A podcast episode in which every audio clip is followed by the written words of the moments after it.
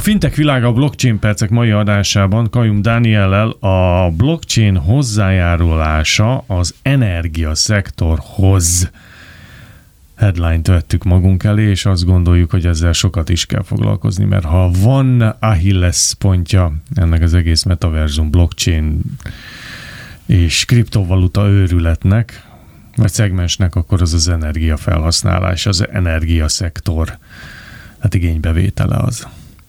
Igen, ez egy elég releváns téma. Az előző adásban arról beszéltünk, hogy nem igazán lehetséges csökkenteni az energiaigényét azoknak a blockchain hálózatoknak, amelyek úgynevezett kriptovaluta bányászatot alkalmaznak, ilyen például a bitcoin. Egyébként a magáról a bitcoin bányászatról a fintech.hu-n is lehet visszahallgatni adásokat a blockchain percekből. Országtól és térségtől függően különböző reakciókat vehetünk észre, hogy hogyan orvosolják úgymond a nagy energiaigényét a blockchaineknek. New York államban egy két éves kriptobányászati moratóriumon dolgoznak, Argentinában egyszerűen drágábbá tették a kriptobányászatot egyes területeken, az Egyesült Királyságban viszont megújuló energiaforrások használatát igyekeznek előtérbe helyezni, nem pedig korlátozzák magát a kriptovaluta bányászatot.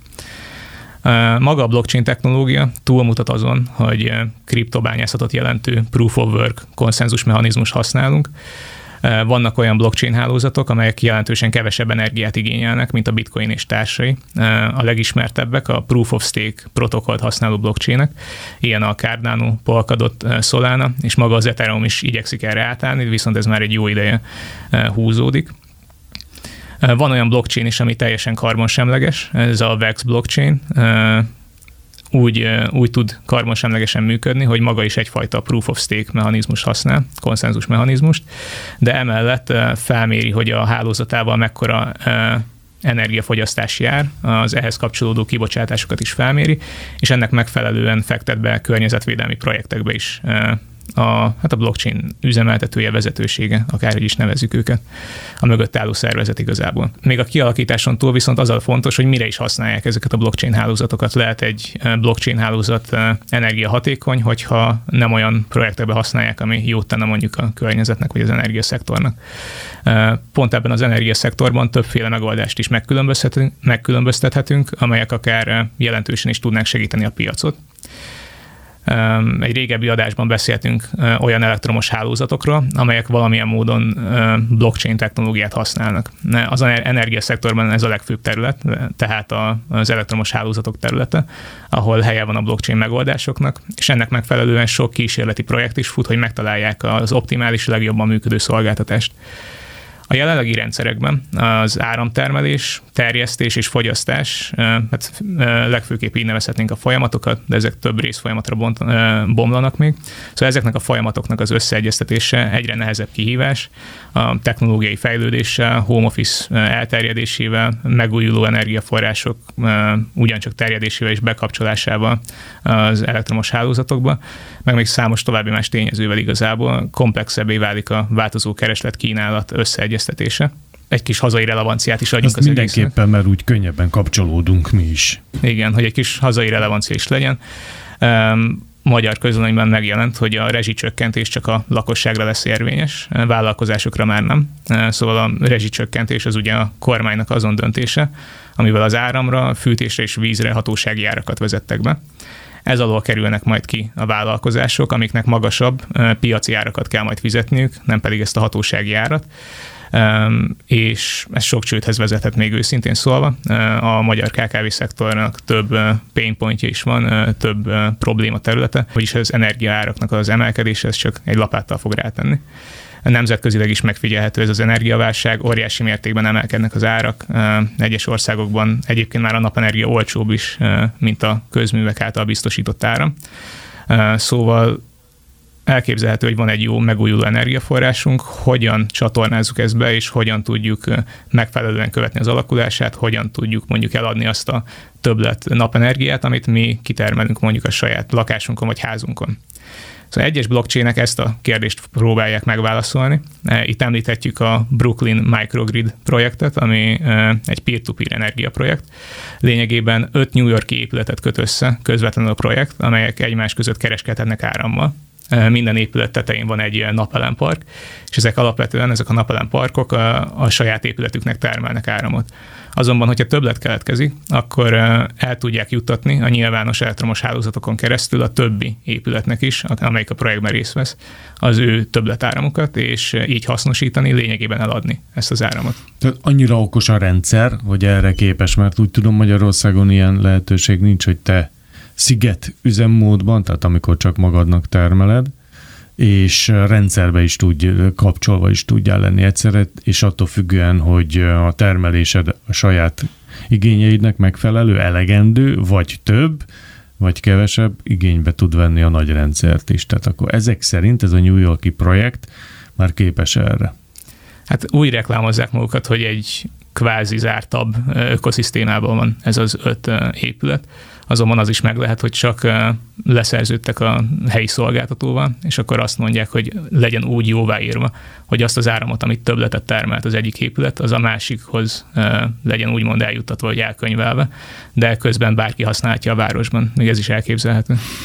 Csak hangosan gondolkodva, mert ugye ez igényli az úgynevezett okos, okos rendszereknek a létét, ami a téli időszak az kérdés, mert New Yorkban is azért van tél, ugyanaz Igen. a klíma van nálunk, és hogyha a rendszer a téli időszakban nem tölt annyit, már pedig ez vélelmezhető, akkor viszont szükség van a nagy rendszerre. De hát ezek ilyen okfejtések, meg, meg okoskodások, aztán majd biztos lesz rá forrás, hogy kiderüljön, ha majd egyszer megvizsgálják egy adott év adatait, hogyha ez hogy sikerült. Igen, feltehetően még mindig kapcsolódnak a fő állami vagy városi elektromos hálózatokhoz, így megvan oldva az ellátásuk. Ez inkább csak az általuk termelt energiára tér ki ez a megoldás. Egyébként egy hasonló projekten vagy platformon dolgozik az Equigi is, ami egy svájci startup, a platform célja, hogy egy felületen segítse ki a kisebb áramtermelőket, tehát egy lakossági ügyfelet, aki, akinek van egy napeleme a házán, és mondjuk a hagyományos piacot. Az áramszolgáltatók lényegében regisztrálhatnak és licitálhatnak a lakossági felhasználók által termelt áramra ez a licitálási aspektus közelebb visz minket ahhoz, hogy majd valamikor a felhasználók szabadon árulhassák saját áron az általuk termelt áram többletet. Mert ugye egyébként az áram többlettel nem igazán tudnak semmit sem kezdeni, azt vissza kell vezetni valamilyen hálózatba, és ez valószínűleg a közös hálózat, amin még mindig rajta vannak ezek a házak és ügyfelek. Hát a megoldás az lesz, ha majd megtalálják a tárolás technológiáját, tehát hogy amikor tárolni, onnan lesz a forradalom, forradalom szerintem. Na igen, ott viszont a blockchain már nem nagyon sokat segít. De segít máson akkor biztosan majd az elszámolásban például. De itt igen, az elszámolásban, a kereskedésben már is segít. Ugye a legfőbb értéke, hogy könnyen követhetők az adatok, és megmásíthatatlanak ebben az esetben, és akkor könnyen lehet követni és elszámolni, hogy ki mennyi árammal, milyen árfolyamon járult éppen hozzá közösségi áramellátáshoz éppen. De hogy említsünk egy kicsit populárisabbnak tűnő projektet is, van egy SolarCoin nevű kriptovaluta is. Ez nem egy túl felkapott kriptovaluta, az árfolyam az körülbelül egy forintnak felel meg. Ez egy olyan kriptovaluta, amely napenergiáját cserébe állítja ki a saját kis coinjait. Pontosabban a napenergiát termelő felhasználó beküld egy igazolást arra, hogy egy megawattórányi áramot termelt megújuló energiaforrásból, és cserébe kap egy SolarCoin-t. A kriptovaluták értékét nehéz megfogni, mert nem válthatók áramra. Igazából tényleg, hogyha megtermelte az energiát a felhasználó, akkor egy kvázi jutalomként csak úgy megkapja ezt az egy SolarCoin-t, hogyha ezt bebizonyítja.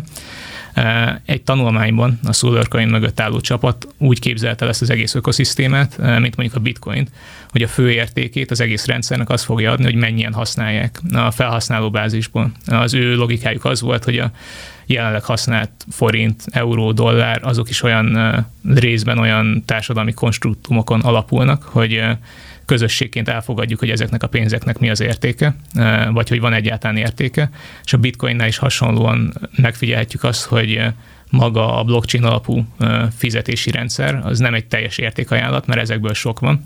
A bitcoinnál inkább az az óriási felhasználói bázis az, ami az értékét adja, és azért akkora ez az árfolyama mekkora és azért is esett óriásit, mert sokan kiszálltak, és sokan nem tartották megfelelően vélhetően azt az árfolyamot, ami régen volt. Na most a SolarCoin-nál is ezt várják, ez viszont nem egy olyan, nem egy szolid, nem egy biztos értékajánlat, hogy egyszer csak sokan fogják használni a kriptovalutát, és ezért érni is fog valamit, és így fogja ösztönözni mondjuk a megújuló energia termelését.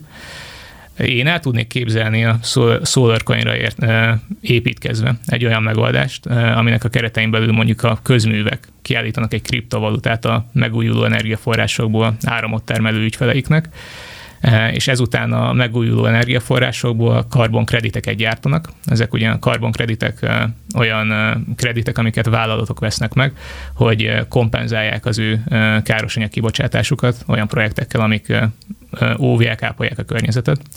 És a lényegében a karbonkreditekből bejövő, befolyó összegeket pedig el is felezheti, vagy feloszhatja maga között a közműszolgáltató, valamint az ügyfél, aki kitermelte ezt, a, ezt az energiát lényegében. Így lenne mondjuk értéke egy ilyen hasonló kriptovalutának, mint a SolarCoin, de egyébként meg csak a felhasználóbázis növekedésére építkezni nem egy, nem egy szolid terv.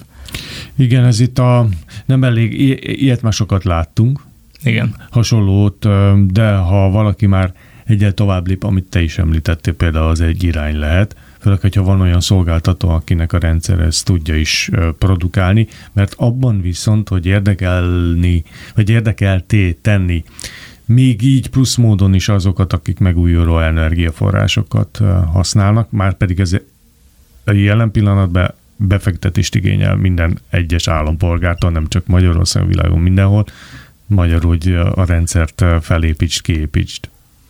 Úgyhogy, úgyhogy szerintem ez lehet egy vonal, nagyon érdekes, ez a világ, ahogy bővül, szinte szemünk látára napról napra újabb és újabb finomságok érkeznek, úgyhogy én nagyon szépen köszönöm neked, hogy itt voltál. Azt mondjuk egy gyorsan, hogy hol hallgatható újra az összes műsor, amit eddig elkövettünk. A műsorainkat a fintech.hu-n a rádió műsorok menüpont alatt lehet visszahallgatni, ott ugyancsak megtalálható a fő fintech világa rádió műsor és a fintech világa zöld pénzügyi percek is. Szóval ez volt már a, a fintech világa blockchain percek, Kajum Daniela, nagyon szép hetet kívánok neked, és jövő héten ismét találkozunk. Szép hetet, viszlát!